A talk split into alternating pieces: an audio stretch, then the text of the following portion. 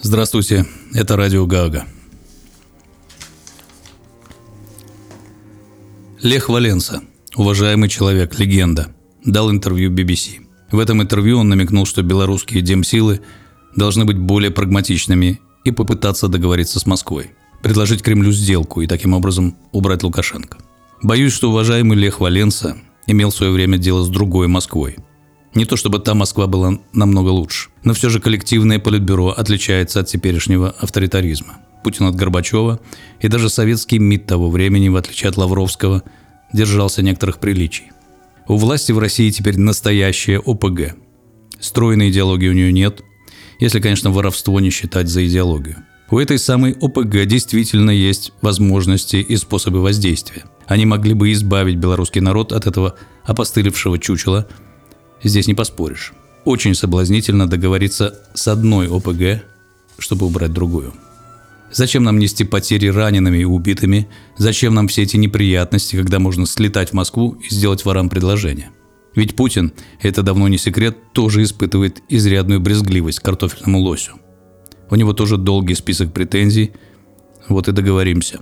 Win-win, как говорят американцы. А что же нам предложить кооперативу озера, чтобы он был счастлив?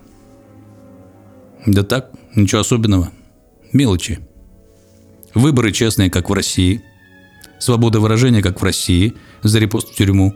В тюрьмах, чтобы швабрами теперь пытали. А то наши тюремщики резиновыми палками в презервативах в анусах ковыряются. По-европейски. Позор. Военных баз поставим у себя побольше, а вдруг НАТО ночью нападет. Внешнюю политику будем вести совместную, понятное дело. Украина не до государства и враг.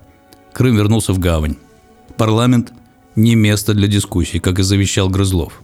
Суд сделаем как басманный, скорый и справедливый. Историю преподавать в белорусских школах будем по новому путинскому учебнику. Там Сталин гениальный менеджер, принял с сахой, оставил с Б-головкой. Были, конечно, перегибы, но если что, можем повторить. Политических оппонентов и независимых журналистов обязуемся стрелять в спину, поэтов травить боевым отравляющим веществом. Если где на шарике народ восстал против тирании и несправедливости, белорусская армия вместе с русскими братьями спешит на помощь упырям. Флаг, ну флаг, конечно, красно-зеленый останется, потому как реванш за развал СССР. Beautiful deal. Найди 10 отличий. А что, по-другому с Кремлем разойтись нельзя? Условия получше. Не рвать же нам с ними, с соседями. Нам же с ними надо торговать. Газ опять же нынче дорог. Да и дикие они, непредсказуемые – того, гляди, нападут из ревности. Надо как-то договариваться. Можно и по-другому. На наших условиях. Но для этого нужно самим взять власть.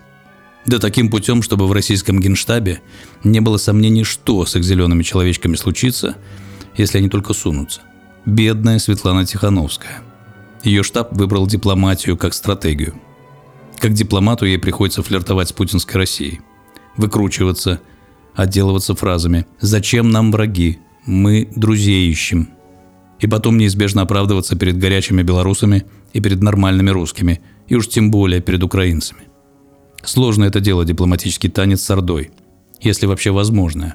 А может быть, наша революция уже бы победила, если бы мы не оглядывались ни на Кремль, ни на Вашингтон, а поверили бы в свои силы. Блестящий историк, поставивший себе святую цель рассказать правду о Второй мировой войне, Марк Солонин, дал простой совет всем, кому приходится иметь дело с Россией Путина. Он укладывается в известную заковскую формулу. Не верь, не бойся, не проси.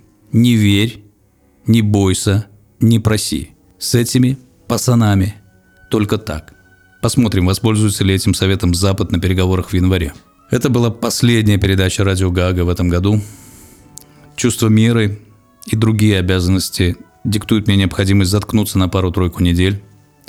Заодно я отвечу на ваши многочисленные и умные письма. Дело анархистов напомнило нам, что в лукашенковских застенках прямо сейчас продолжают пытать пленных. Можно ли, зная это, спокойно уплетать оливье, выпивать, отдыхать душой? Можно, если воспринимать это как короткий привал. Можно, если твердо знать, что мы весь год сопротивлялись, что мы избавлялись от иллюзий, если знать, что мы выстраиваемся, копим силы и готовимся прогнать эту нечисть. Короткий привал. С Новым годом!